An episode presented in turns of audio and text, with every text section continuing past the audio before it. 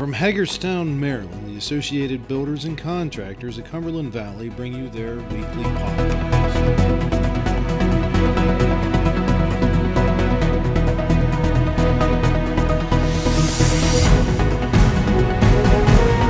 This week, we are talking to safety professionals from our members within ABC about how they're dealing with some of the new regulations for the COVID 19 outbreak.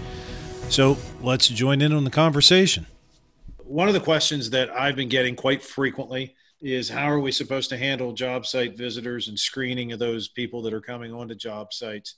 Not only visitors, but as well uh, trucks um, coming in to make deliveries. Um, you know, should we be stopping the truck drivers and sticking a thermometer in their mouth before we let them come on the uh, on the premises? Um, how are we handling that? Is there somebody at every single job site to make sure nobody gets on that job site without being screened before they come in? And uh, I'd be curious to hear, you know, how are each one of you handling that? Um, so, uh, Jason, if you want to kick it off, uh, you know, how are you guys handling job site screening? Um, we do have several sites where, um, it, whether it's government or the general contractor does require um, people to get their temperature taken prior to going on. Uh, we also have certain job sites where you have to fill out like a three or four question uh, questionnaire, um, just the typical questions that, that we're, we're, we're hearing on these questionnaires. Here internally, uh, we do take temperatures for our fabrication shop. Um, and we also have a sign-in sheet uh, where you check yes or no whether you're feeling good when you arrive. Take your uh, document your temperature when you arrive, and then also do the same at the end of the day when you're leaving. If you're feeling any signs or symptoms, um, and then also your temperature again, um, and we're documenting that as well. Bill, uh, how are you guys handling this at Bill and Hellman? Um, and, and I, I, know you guys have had a few jobs that have continued to run.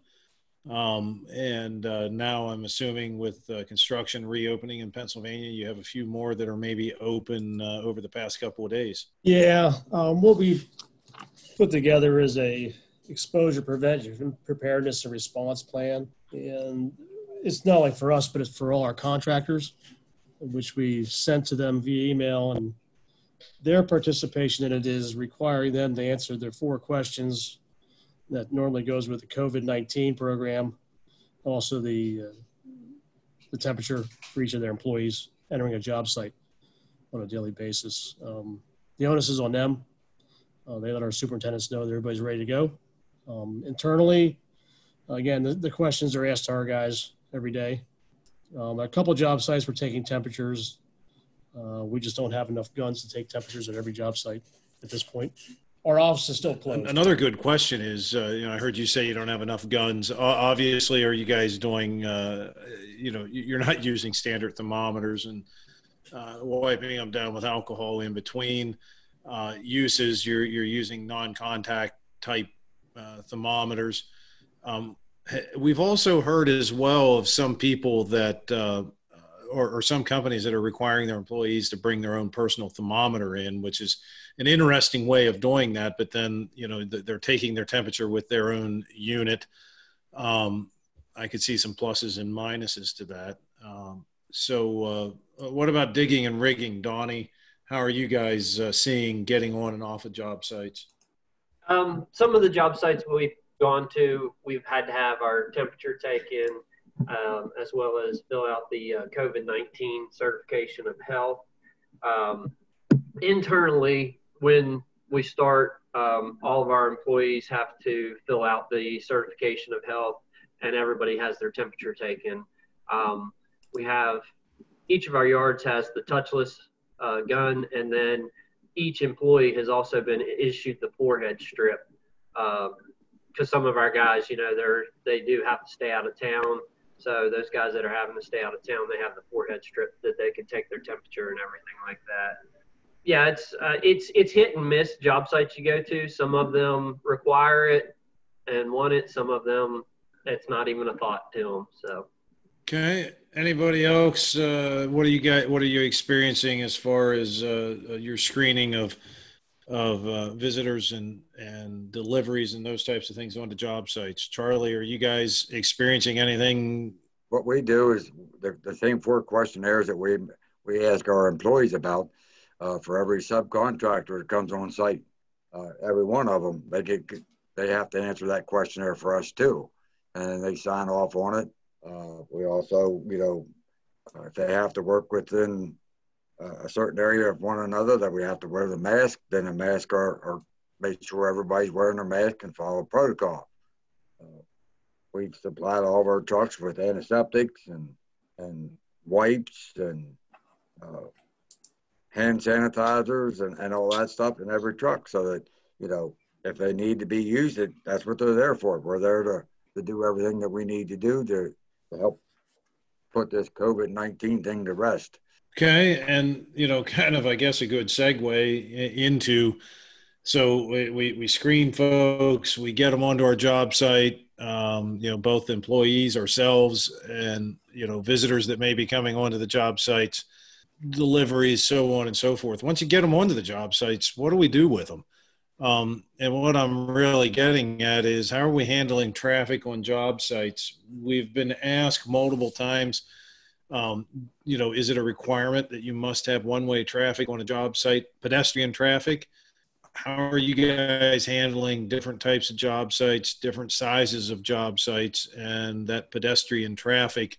And as well, how are we handling uh, uh, the actual process of lunchtime and break time, and how do we uh, make sure there's enough room and people are spread out enough? How are you guys working through those things? Well, as far as traffic on job sites, I don't. Most of my job sites right now, I don't have a whole lot of people on. Uh, maybe one sub might have two or three men, maybe two or three of our own men. Uh, pretty much, we while they're working on one side, we're working on the other if need be. If we have to work within close proximity of one another, we take the precautions necessary to, to protect ourselves and protect them. And you brought up about lunchtime, break time. Uh, guys are pretty much, you know, practicing the six foot uh, distancing amongst ourselves. You know, like I said earlier, I mean, we have wipes there for them to wipe, wash their hands off with and some sanitizer. You know, whatever needs to be done to keep everybody, try to keep everybody healthy and away from this virus. And that, that's what we're trying to do. I know a lot of times we, rely on, I'm relying on my superintendents when I'm not on a job site. Uh, so basically, from what I've seen so far, our superintendents that are still working are, are doing a pretty good job of keeping the social distancing amongst everybody, uh, making sure everybody's good to go to work. As far as delivery de- deliveries go, uh, when we get a truck delivered there, unless it's something for hydraulic controls that the truck driver has to operate, truck driver stays in the truck. Amos, we're doing a lot of the same things as, as Charlie mentioned. Um, so many of our sites, uh, we've we've been able to pre-pipe um, sinks and have hand washing stations. Um, hand sanitizer is is available in all of our sites as well.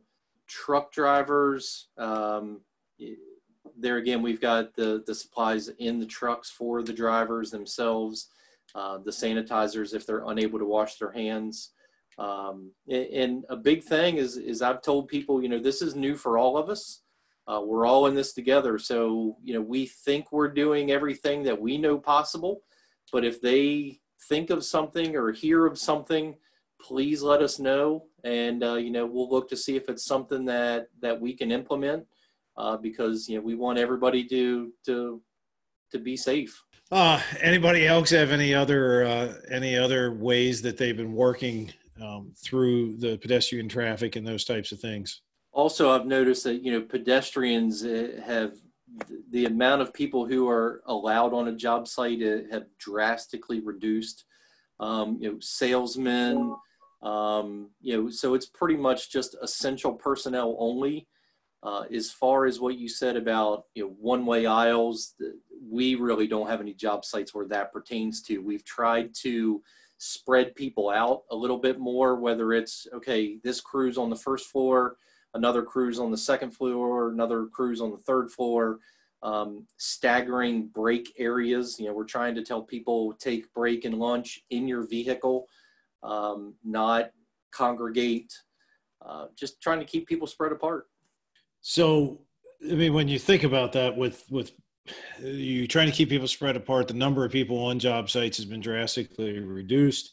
Um, you know, you're asking people to go take their breaks in their vehicles um, rather than congregating in in general areas. How does that uh, how does that translate into productivity? Um, what is happening? I mean, what what is going to be if this becomes the new normal? What do we tell our customers on you know what used to take a week to do? Is it going to take a week and a half? Is it going to take six weeks? what are you guys seeing that has happened um, through, or what have been the effects on um, productivity on the job site? Well, basically, we're doing everything that we can right now to maintain the schedule that we need to maintain. Uh, I'm sure we haven't come into a situation yet where an owner or an architect or somebody like that is, has complained too awful much because they realize the situation everybody's in uh, at this point, anyhow. I mean, maybe here in a couple weeks or something like that, maybe that'll change. But at, at this point right now, everybody's still feeling their way through this thing, and we're trying to to man the man the job sites the best we can, you know, and, and still maintain maintain production. I haven't seen a big drop off in production. Um, and, and like Charlie said, I think everybody is, at least right now, customers, um, general contractors, owners, they're pretty, uh, they understand that this is new for everybody. And um, I, I, think they're happy that their project is still moving forward. Um, but I don't think any schedules have been impacted too drastically. Uh, Charlie and Bill may be able to answer that a little better than me. Uh, but I, I really think everybody's pulling together and, and uh, at least from, from what I'm seeing and hearing. Yeah, I concur. This is Bill. Um, we haven't seen any drop in production at this point. I think the supply chain is going to vary. I would say in the next couple months, and that's where we might find a drop off in production just because the supplies are not available or products not available on time. But right now, we're doing okay. Anybody else have anything to add about uh, productivity? And if not, as you're kind of leading or thinking through this, you know, I'm hearing that productivity has not been significantly impacted. Um, you know, other than in, in Pennsylvania, maybe where the jobs have been shut down for several weeks, but we have good understanding there. Now that we're getting back to it and we're starting to get people onto job sites and we're understanding how we have to spread them out, what has supervision been like um, on the job sites? How has it become more difficult, or does it seem to be about the same? What, what have what have uh, types of feedback have you been getting, not only from safety, but from the uh, job superintendents and those that would be supervising others? Are they finding it more difficult? Are they finding it easy? Um, what are you guys seeing? For the most part, Angus, our superintendents are pretty good with it. Uh, other than the little extra paperwork that they squawk about all the time, anyhow, extra paperwork. But the biggest thing we've run into superintendents on some of the jobs is uh, some of our subs I mean, we got a little bit of trouble getting them to wear their mask when they're supposed to. And I understand that, you know, we're not, all of us aren't used to wearing masks. Some of us, you know, can wear them and breathe, still breathe pretty good. Others put them on and they have a little bit of difficulty breathing through them. But for the most part, I mean, that's the biggest, biggest thing that we're, we're facing with the subs as far as, as anything else, you know, is making sure that uh, they show up, they answer our questionnaire, and follow the protocol that we've set out for them and, and the governments and governors have set out for us to follow. Uh, but the biggest ones is the mask, you know, getting guys to make sure they keep their mask on when they need to. What about uh, digging and rigging? What are you guys seeing uh, out there as far as from a supervision standpoint? And you have a little bit of a different angle, maybe, to look at that even as well. Um, you know, uh, I, guess in general, you know, the guy, the, your signal man is going to be uh, far enough away from the crane operator that, uh, you know, that would, those things would still be okay. Um, but what are you guys seeing with uh, the absence of having large meetings and those types of things? one of the things that we implemented to take the place of you know toolbox talks um, that we perform weekly is we are sending out weekly now to the whole company um, a toolbox talk as everybody whether you're a rigger um, a laborer everybody in the whole company has an email address so when this all first started we started sending those toolbox talks via that um, as far as supervision goes, I haven't personally ran into anything. Every job site that I've gone to and everything like that, nobody has said no. You know, you can't you can't be here. Um, but and I haven't heard that from any of our guys. And like you say, I, we're a little bit more unique because most of the time the crane operator is the supervisor. Um, and a lot of the times the crane operator it's it's just a crane operator. He may not have a rigger going out with him or he may not have a signal person because the customer is supplying the rigger or the signal person for that. Um, so you know supervision as far as for us it hasn't been a problem at all. What about Breck Bill and Hellman uh, uh, bill uh, have you guys had any experiences or any insight into uh, how this has all impacted your ability to supervise? Well, it really depends on the, the state of the project. Um, as far as enforcing the, the COVID plan, a little tougher when you're outside, just coming out of the ground. You know, the guys to understand why they have to wear a face covering and, and gloves when they're, you know, 30 feet apart on a project it's a little tough for them to digest sometimes. but on on the other hand, you know, the inside inside projects, there there really isn't an issue. They understand why they got to wear that and what the precautions are. So supervision is a little tougher, I think, uh, as the GC goes at this point in time, just because it's just another another part of uh, the safety and we have to cover as compared to everything else. And the, and the superintendents take the brunt of it. To be honest with you, you know because I'm only the safety department's one guy and, and I'm only there for a couple hours a day. So, so they have to deal with it the, the six other hours a day. Got it. And, and that was one of the points I was kind of, or, you know, thinking about as, as we put this bullet point on the list to talk about today was how are our supervisors handling these things? It has to be frustrating in my mind um, that to a certain point, uh, you know, whether it be in a simplistic standpoint, which I know this wouldn't always be the case, but let's say you're a GC and you're self-performing all work on a job, uh, and you know your group that is doing HVAC installation, they're not doing the ductwork correctly. And pre-COVID-19, you would have brought everybody together and said, "Look, this is how you know we want this this uh, prepared. This is how we want it done um, and installed."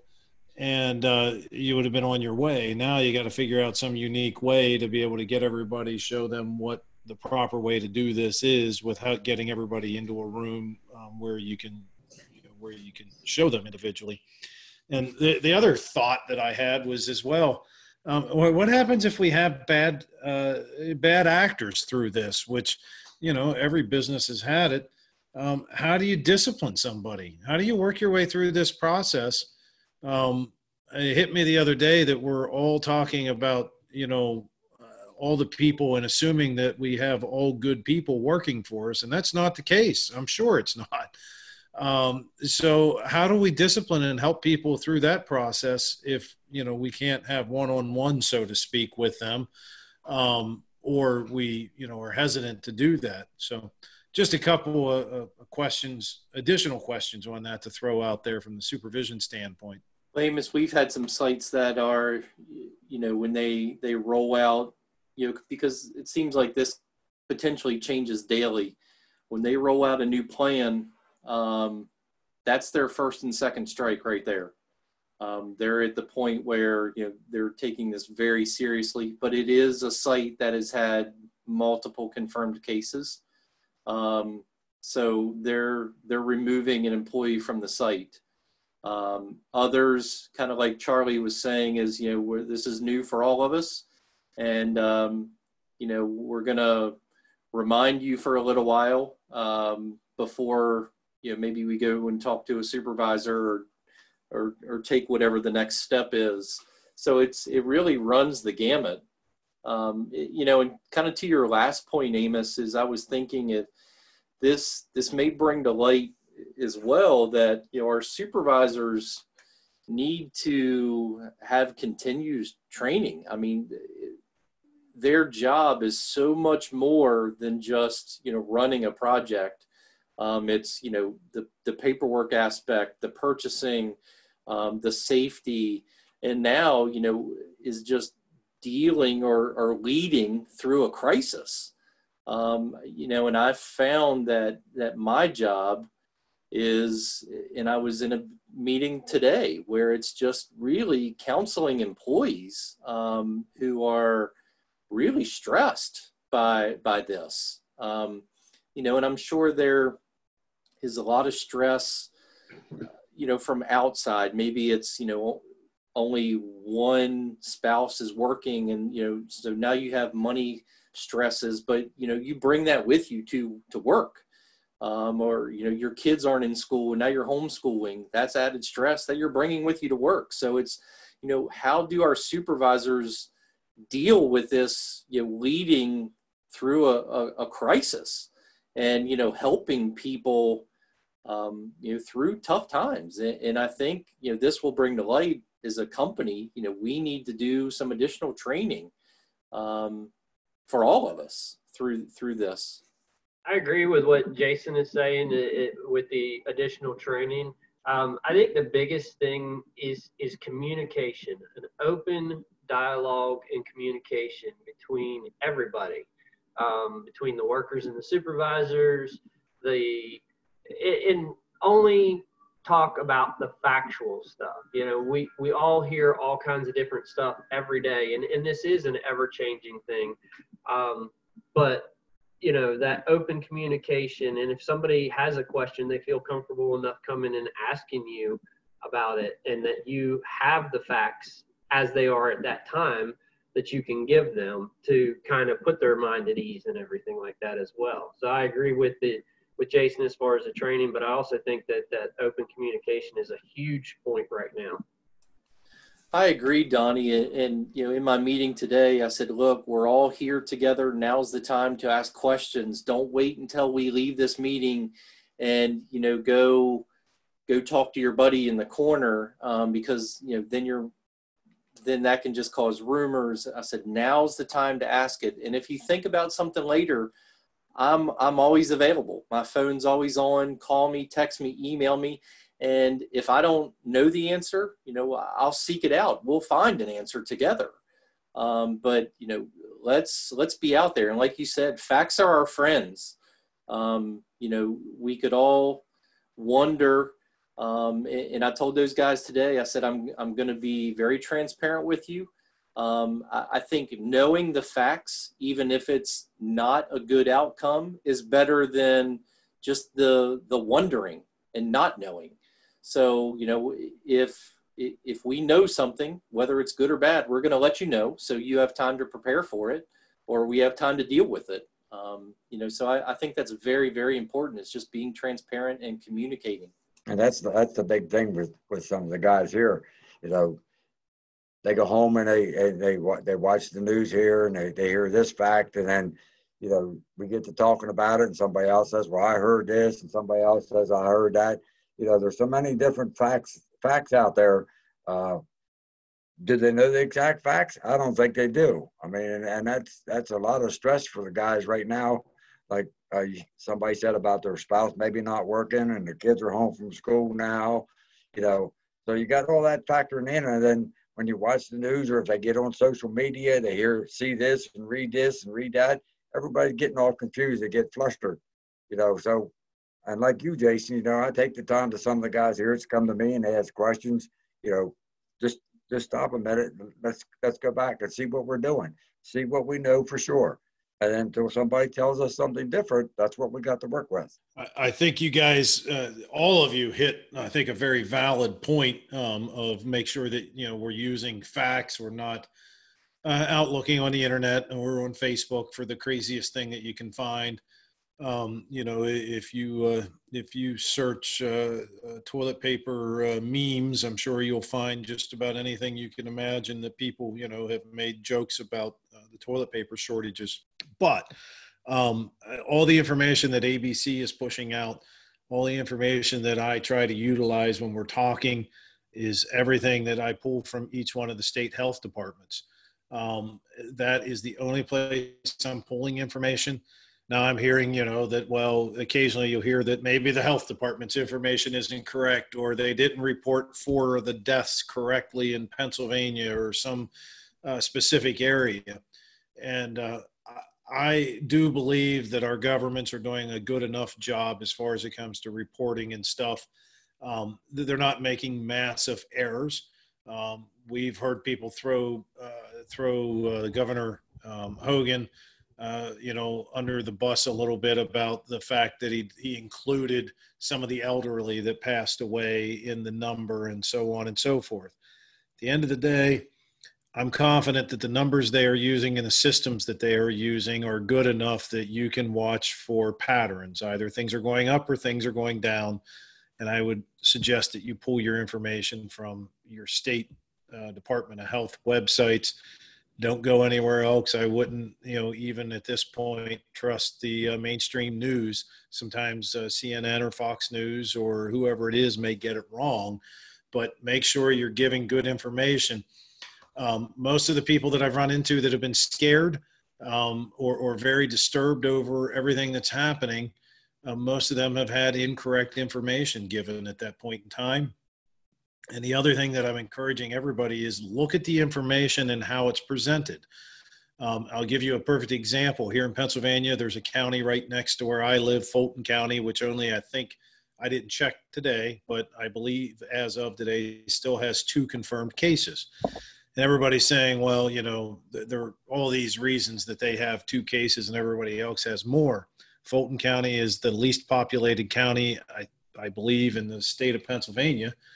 Um, but interestingly, when you look at it, they have two cases, but they've only tested 55 people.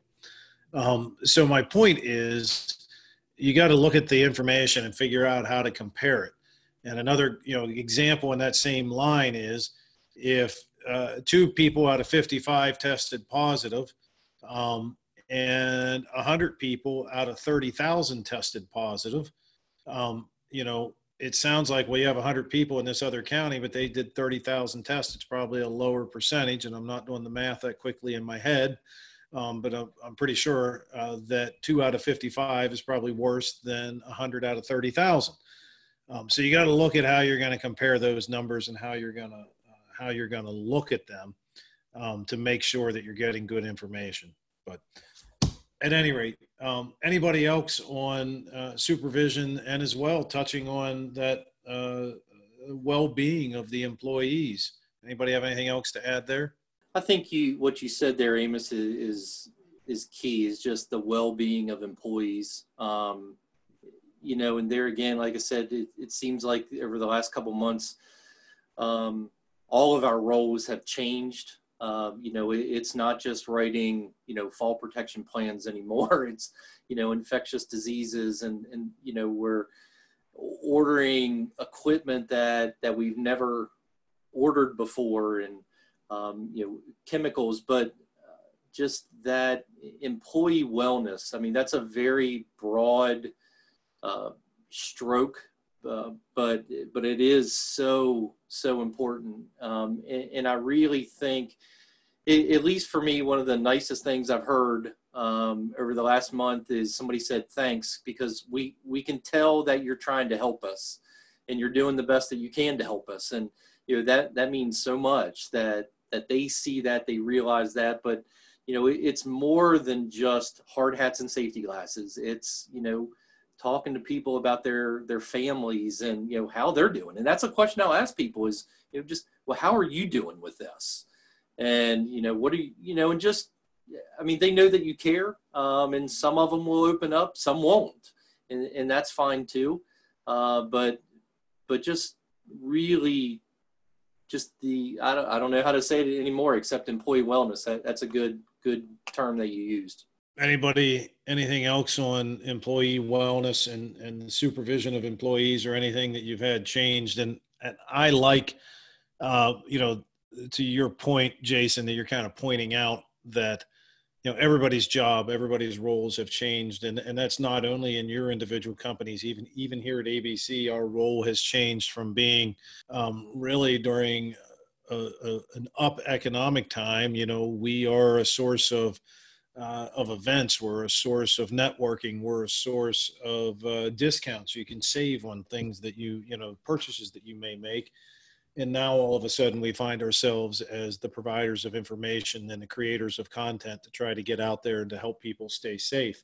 You know, and I guess, you know, along everything that we've been talking about, you know, the logical next question is um, should we as the construction industry, should we have a COVID 19 officer on site, and I'm, I'm, I'm calling, you know, using that term loosely.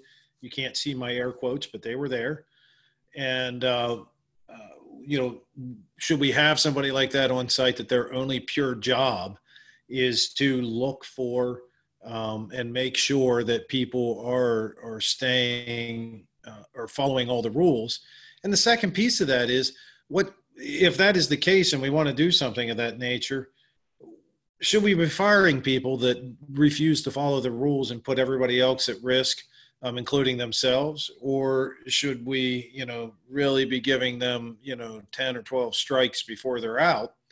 Um, but there are some people out there that aren't taking this seriously, and what do we do with those people, you know, as well as a piece of that? But really, the question is, should we have a COVID nineteen appointed safety person for every single job site that all they do is walk around and make sure people are doing what they're supposed to be doing. What are your thoughts on that? I personally myself, I don't think it's a good idea. I mean, we rely on our superintendents and lead men to monitor our jobs right now. Uh, as long as they continue to do the job that they're doing, which I think for the most part, our superintendents are doing a pretty damn good job. And I, I don't think it's it's it's uh, necessary to have a COVID 19 officer walking around on our job sites.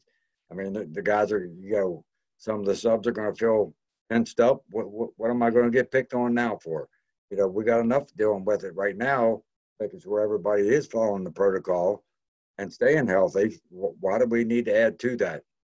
I agree with Charlie. I, am going to go back to, um, you know, every year there and, and, I forget the the stats. I just looked them up the other day, but there are you know millions and millions and millions of people that um, you know contract just the regular flu, influenza, um, and I believe it's upward to you know fifty thousand people die every single year from that. Um, you know, but but we don't hire uh, you know an influenza person. Um, you know, and you don't hear as as much about that except you know hey everybody get your flu shot. Um, you know and then there again is I, I, guess you would who would who would pay for that? What are the but that, that's a whole nother topic but um, we do have one job site that has hired nurses um, because there are multiple shifts on that site. They're the ones that are taking the temperatures of, of employees uh, as they enter the building and you know they they do walk around and look at certain things. Um, that is the extreme case that i've seen at least. So if if we could pause there for one second or, or dwell on that i'm just curious and i think a lot of people would be curious. So on that job site who is paying for those nurses? Is that something that the uh, that uh, the owner has said hey we're, we're willing to to pay this extra cost and we understand it or is it something that has just been worked into it or taken out of the profit margin for the job? Um, do you have any insight on that? I don't. Um, I'm very interested as well in that.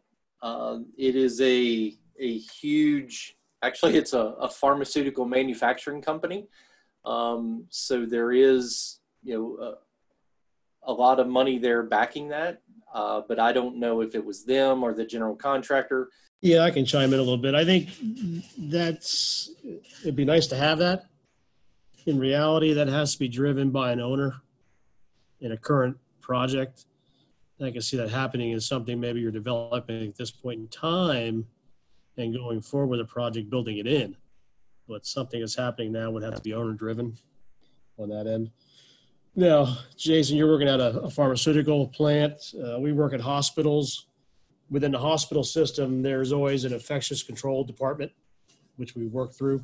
So that's uh, that helps in that controlled environment. But uh, for regular projects, I don't see that unless it's owner driven. Be honest with you. So I, I have mixed feelings on this, and and the reason being is that I feel that if you were to hire somebody just to act as a COVID nineteen officer, um, you're you're kind of putting them in a peculiar situation where because not everybody is agreeing with the regulations that, that have been put in place, whether it be a stay at home order or the mask wearing and everything like that, you kind of open that person up um, to problems per se. Um, but with that being said, I, I feel that, you know, we as safety professionals continue to explain and you know that the regulation is if you're within six feet of someone you need to have the mask on and and take that route, kind of a training route versus having somebody be a officer, you know, patrolling and and you're not doing what you're supposed to be doing and everything like that. Um, and I think all of us have have kind of seen that with you know hard hats and safety glasses. If we see somebody without a hard hat or safety glasses on, we we gently remind them, and if it becomes an issue, then then we address that situation at that time. Um, so I, I just, you know, I, I don't, I don't think it's a, good idea personally. And the the you know the reason that I brought up the question, if you if you check the news, there have been different things in the news about uh, about uh, having some similar type position, um, whether it be in industry, whether it be here, whether uh, in construction, or it be in uh, warehousing. You know, I'm kind of setting the stage um, you know, you, you come to work every day and you get asked a set of five questions, and then maybe you get your temperature taken, and you get to go out in your job site, and you kind of isolate it while you're on your job site because we don't want people working in large groups. So we have no more than you know, no more than ten anywhere. But in some cases, we're able to separate people. We have people working uh, pretty much alone. Um, so we have those things happening every day. They're watching the news and they're getting this information coming at them. And, uh, you know, maybe they're hearing that a job site down the road, somebody got sick or, you know, what have you. Um, you know, so what has morale really been like? Um, and I'm also specifically interested to hear what's morale like in Maryland and what's morale like in Pennsylvania, which is just reopened, and some of those guys are going back to work. I, am assuming uh, that in Pennsylvania, you have a lot of eager people that are ready to get to work and start making money again. In Maryland, ha, has the morale stayed up, or are we starting to see that decline a little bit with this being drawn out? Um, so, why don't we start with Pennsylvania? Uh, Charlie, do you want to jump in and, and let us know how the morale of, uh, of Pennsylvania workers seem? Basically, the morale here of the guys, like I said earlier, you know, they're they're pretty much still the same. Uh, but you know, like Jason and I and the rest of us talked there a little bit ago about knowing the facts. You know, that's that's the one big thing. Uh, what's this? How's this going to affect us? You know, uh, in a couple months. You know, are we going to still be busy in a couple months? Our jobs going to stay? Still going to start pulling plugs on jobs? You know, but for the most part, right now, the guys are their morale's up. They just wish it would all go away so that everybody could come back to work. You know, they're glad to be back. The ones that were off, uh, they want some of their buddies to come back too. But you know, until that time and enough work's available for them or jobs open up, then we'll bring them back. But for right now, I mean, for the most part, guys are pretty pleasant. Hey, Bill, uh, you guys have jobs both in Maryland, P. Well, you have Maryland, PA, and Virginia, I guess, uh, currently going on. Um, are you seeing any differences from state to state? And uh, you know, what are you seeing in general with your workers? Currently, we're we have projects going on in Maryland and West Virginia. We're going to start up a couple back up in Pennsylvania. Uh, morale has been okay. I'm not going to say it's great. Um, I think you know the, this puts a strain on all the workers. Doesn't matter whether it's a project manager or a laborer. I think everybody's feeling the pressure of it. So uh, you know the morale is uh, hanging in there. I think for the most part, um, and we're getting the jobs done. But I'm not going to say it's great out there. To be honest with you. okay. Um, what about uh, what do we have in uh, in? Well, I guess along line digging and rigging, you guys are working all the way around as well. Um, what are you seeing? And and you know, from you, uh, you know, interestingly, I think you can give two different perspectives. What are you seeing with digging and rigging? And also, what are you seeing on all the job sites you're visiting? Um, you know, what's it feel like out there? Um, uh, within digging and rigging, I feel the morale has stayed up. Um, we've been considered essential um, through this, so we, we have been able to continue business. Um, out on job sites, you, you do see different individuals in different areas. Um, we have West Virginia, Virginia, Maryland, D.C., Pennsylvania. So we we cover quite an area, and depending on where you're at, you you do see morale um, lower in some areas than you do other areas.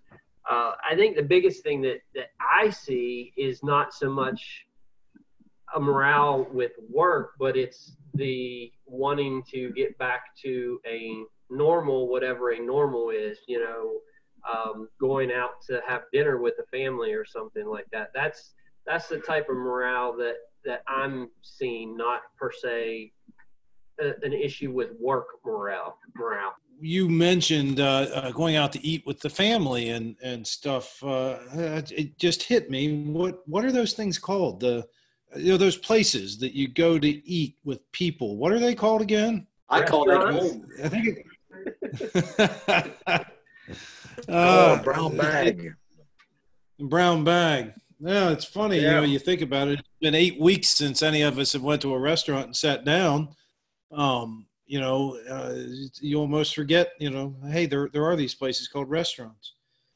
And I'm surprised anybody that knows me well should have said that the place you go to eat and take your friends and family that would be Sheetz. so, so all of this leads up to what I said could be one of the most interesting conversations we may have. Uh, all of the things said, I think we all agree. Um, the, the you know the workers out there, you know, this is not the easiest time to be working. All of the things we've talked about lead up to should construction workers be be be paid additional hazard wages since they were considered to be essential. Um, so in the state of Maryland, construction never stopped. Those employees were considered to be essential, and they went to work every day throughout this uh, uh, this pandemic. In Pennsylvania, you have some that did continue to work, um, like on hospitals and other jobs that were deemed essential. And uh, now you have the you have construction going to work seven days ahead of everybody else in the state of Pennsylvania. So the question is looming out there. And I thought, well, let's ask it of the group and see what everybody kind of thinks. Should construction workers be paid a hazard wage? And if your answer, if your answer is yes, the next part of that question would be, should it be retroactive and put back to the beginning of the pandemic eight weeks ago? I'll throw it out to you guys. Anybody want to jump in on that hot potato right away? My answer to that is no. I don't feel they need the hazard pay. We're out here on a job site. We're doing everything we can do to protect them. We're giving them all, most of the tools and, and supplies and stuff that they need to protect themselves. They're all grown men, you know, so unless they're working in a hospital or some for medical facility, then maybe you might want to consider it. But as far as other than other construction sites, other than that, I have to say no. That's my personal opinion. I've seen and, and heard both sides. Um, some people say yes, and other people, um, and this is myself also, are just very thankful and, and blessed to have been able to work through this. Um, you know, and I just my heart breaks for the the people that can't. And I saw a sign over the weekend in somebody's yard that said, uh, you know, one that said "Thanks to our essential workers," and then another sign that said, um, "My my job is essential to put food on my table. And, uh, you know, just, I just can't imagine what, you know, these millions and millions of people are going through. And so uh, I've, I've heard both, both ends of the, the spectrum, Amos. Anybody else thoughts on uh, hazard wages for construction? Yeah, hazard wages. Um, when you look at that, it should be a truly hazardous situation. I mean, my guys that are going into hot spots of a hospital, absolutely. Yeah. Um, other than that, you know, unless you're you're you're virtually in a hot spot, I think that hazard pay is something that's uh, not really necessary. To be honest with you. I, I agree as well. If it's if it's a a hot spot like a hospital or something like that, then then absolutely potentially um, hazard pay. But otherwise, I I don't think that there should be hazard pay. I thank you for your time. And uh, we will do this again next week.